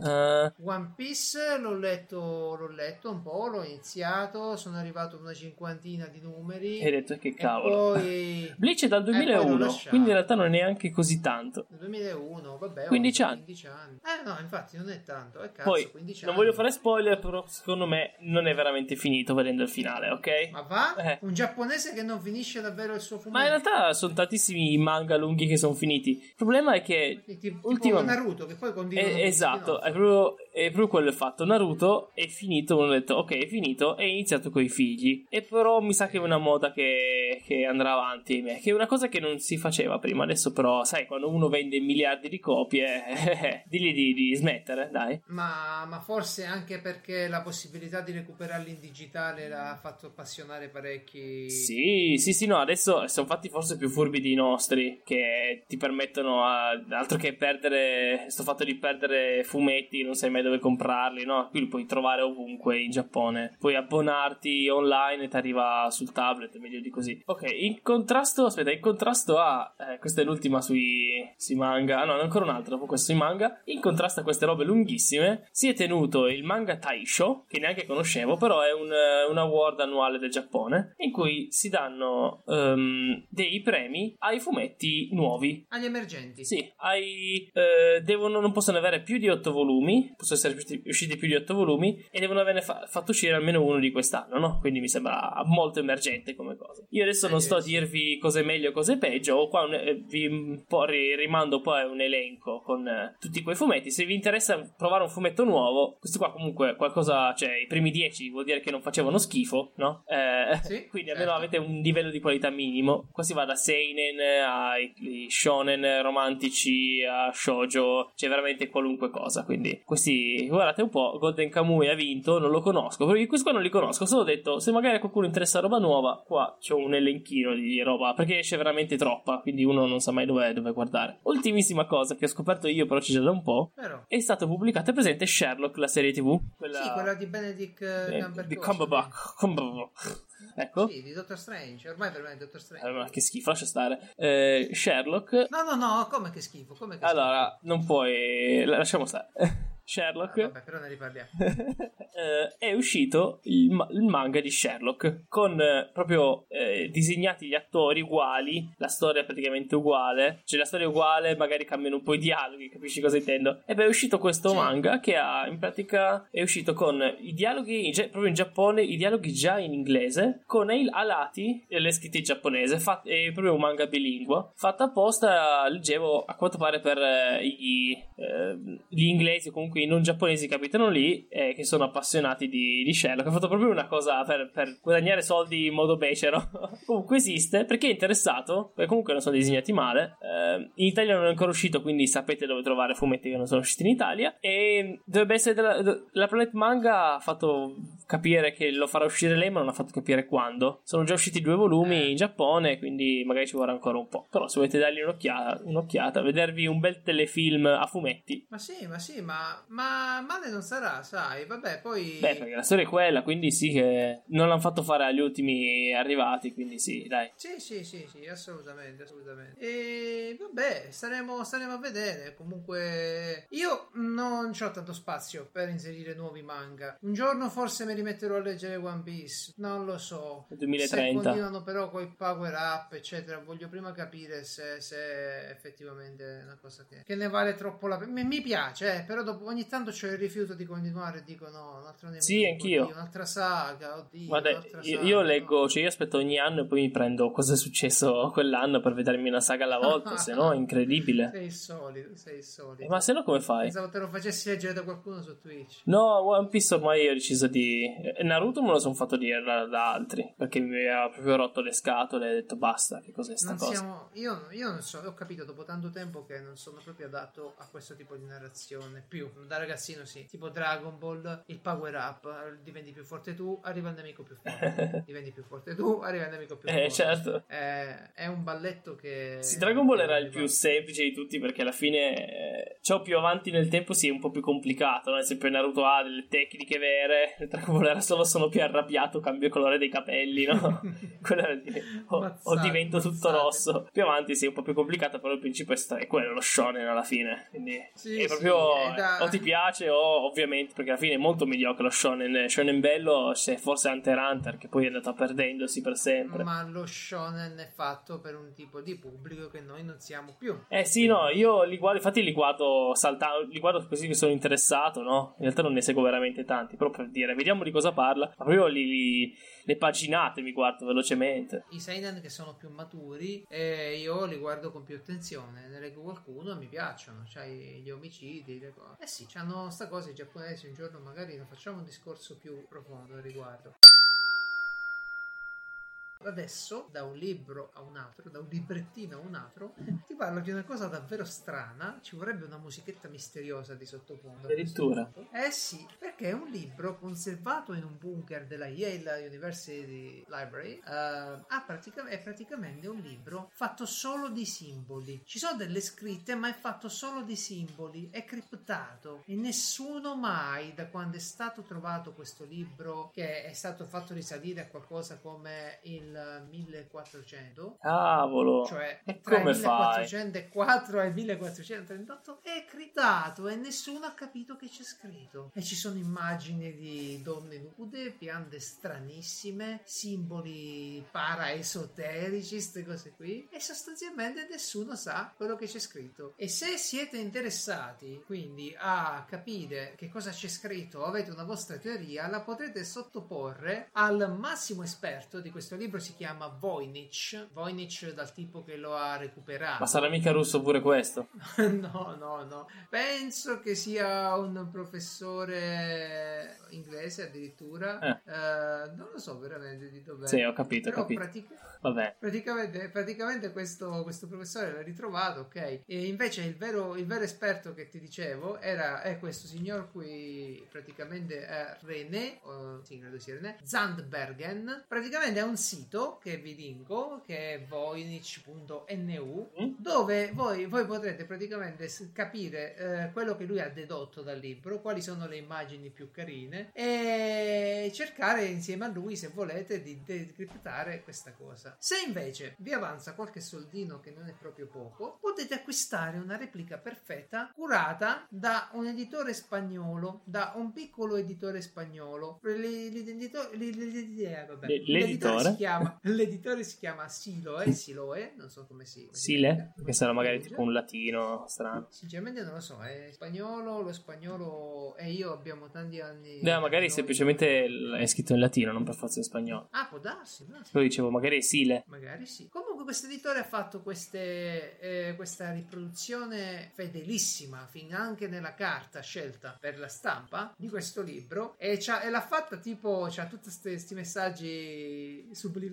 Tipo, usa il numero di copie che fa sono palindromi, cioè si leggono nello stesso modo sia da destra che da sinistra. Tipo, ha fatto eh, 898 498 e repliche del volume. E praticamente voi lo potete acquistare tra una cifra che va tra i 7.000 e gli 8.000 euro. Ovviamente, insomma. non mi aspettavo di meno. L'ha anche fatto invecchiare, ce l'ha mandato indietro nel tempo e poi l'ha ritrovato Ma dopo. praticamente hanno dovuto studiare un impasto della carta particolare, quindi è una replica strafiga. La cosa bella è perché è una cosa che effettivamente io vorrei tanto. Sto libro lo metto nella lista desideri di Amazon, vediamo se qualcuno ci casca.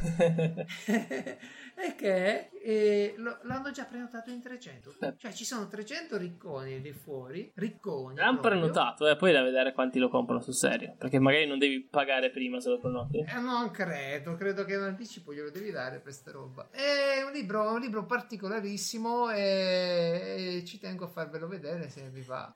Allora, io ti ho dato un compito importante l'altro giorno. Sì, Ti ho detto, ho scoperto l'esistenza di un'applicazione. sì, dopo che ci hanno detto in molti fate la Umarella app. esatto, esatto. E abbiamo scoperto che esiste Umarell App, però è solo per eh, Apple. Umarels si chiama l'applicazione. E quindi dimmi un po' cos'è sta cosa. Non so proprio di cosa. Vabbè, innanzitutto, innanzitutto l'applicazione è, è una, una battuta, una roba simpatica. Abbiamo già spiegato che gli Umarell sono quegli, quei vecchietti che, che si mettono a, a commentare i cantieri, a guardare i lavori degli altri. Ecco, Umarels è un'applicazione mh, per iOS che io ho scaricato su iPad e su iPad funziona con lo scaling, cioè l'applicazione è nativa su iPhone, tu la vedi un po' più, la vedi un po' più grande, no? Mhm. E c'hai una mappa di tutti i cantieri, ci clicchi sopra e i cantieri possono essere segnalati dagli utenti, devono essere segnalati dagli utenti, e sotto si può commentare come Umarell, tipo, eh, questo asfalto si romperà al prima pioggia,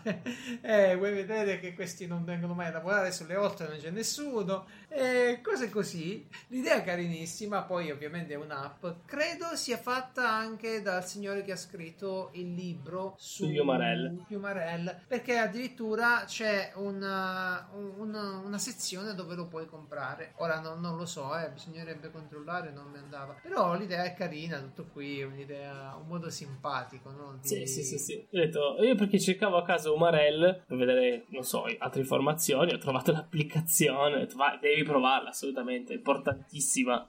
È, è una cosa, sì, è, una di quelle applicazioni che non hanno ovviamente uno scopo, No. però ti strappa il sorriso Esatto. perché ci sono i commenti. Eh, deve essere dei primi tempi dell'iPhone, perché se tu ricordi uscivano tantissime applicazioni con i contenuti generati dagli utenti che dovevano segnalare cose, Sì, segnalare sì, sì, sì, offerte, segnalare cioè quello che ti pare, insomma. E, e andiamo avanti adesso con un argomento che invece è un'altra applicazione, questa è un'altra applicazione, un giochino per eh, iPhone, iPad, dispositivi eh, anche Android. Io l'ho scaricato su iPad, che è gio- diciamo la piattaforma che preferisco. E l'ho scaricata perché ho conosciuto nel canale Telegram di Ringcast, un bellissimo posto pieno di bella gente, e ho conosciuto Eugenio Laino, che è uno degli sviluppatori di questa applicazione. L'applicazione è fatta da uno studio italiano, Mangatar, e il nome del giochino è Asgard, Asgard Rift. Allora, eh, per capirci come funziona, è un gioco di carte, sì, è un gioco di carte, eh, carte ovviamente recuperabili in game eh, tramite i bauli o acquistabili con le gemme o comunque sia te li guadagni con l'esperienza. Hai le tue carte, ti fai il tuo piccolo esercito e in una griglia, perché c'hai una griglia, mandi le tue pedine, mandi queste, queste carte che, che Ok. formano delle pedine, evochi, del- evochi delle, delle pedine. Mm. Devi sfruttare le risorse che hai, perché ovviamente anche lì ci sono diversi tipi di risorse, per fare degli attacchi. Alcune pedine sono veramente potenti e possono, costano tanto mana, ma fanno degli attacchi devastanti. Il tuo compito è di proteggere il tuo, mm, direi, avatar, il tuo boss,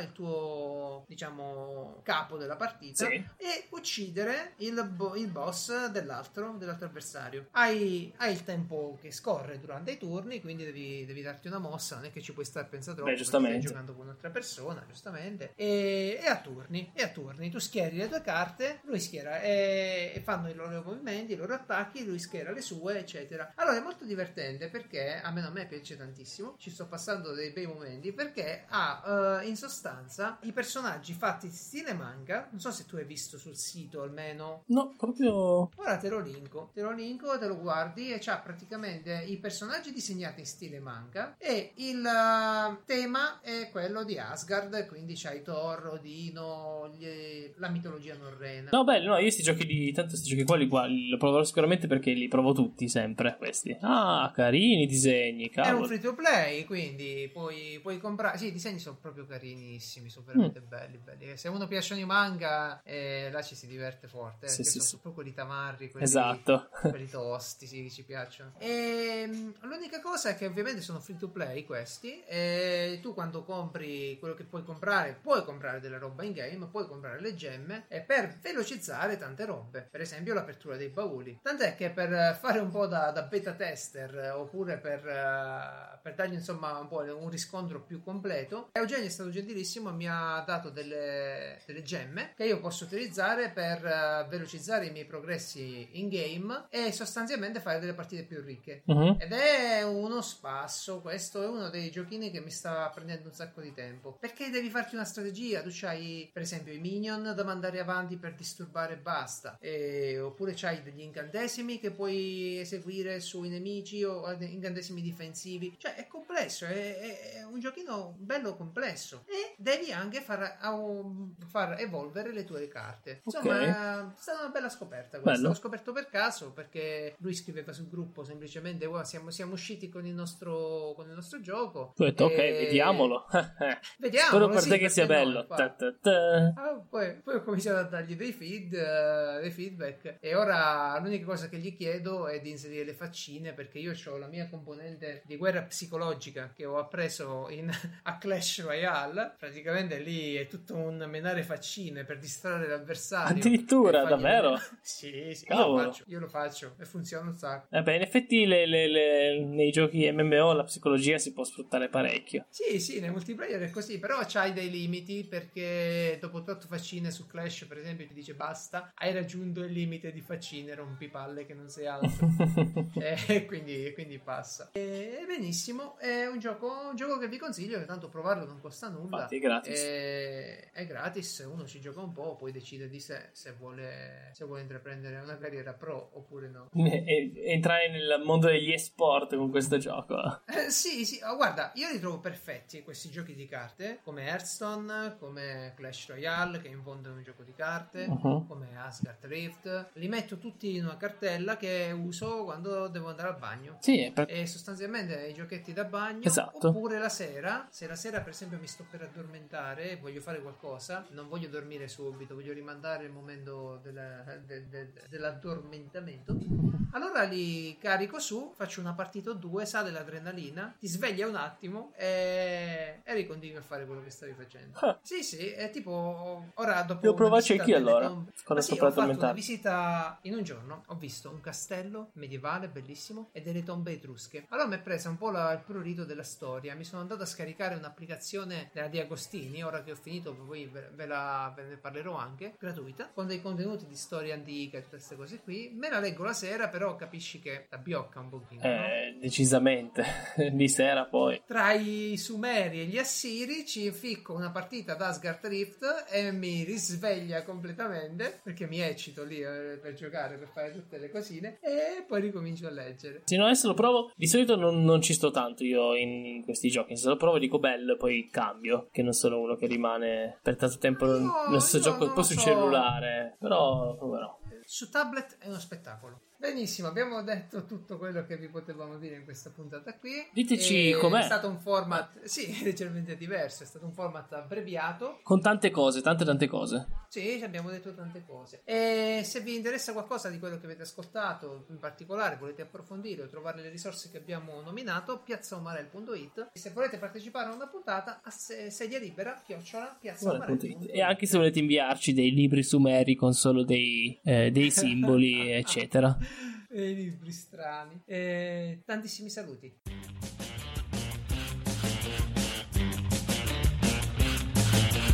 I'm wide awake, but you're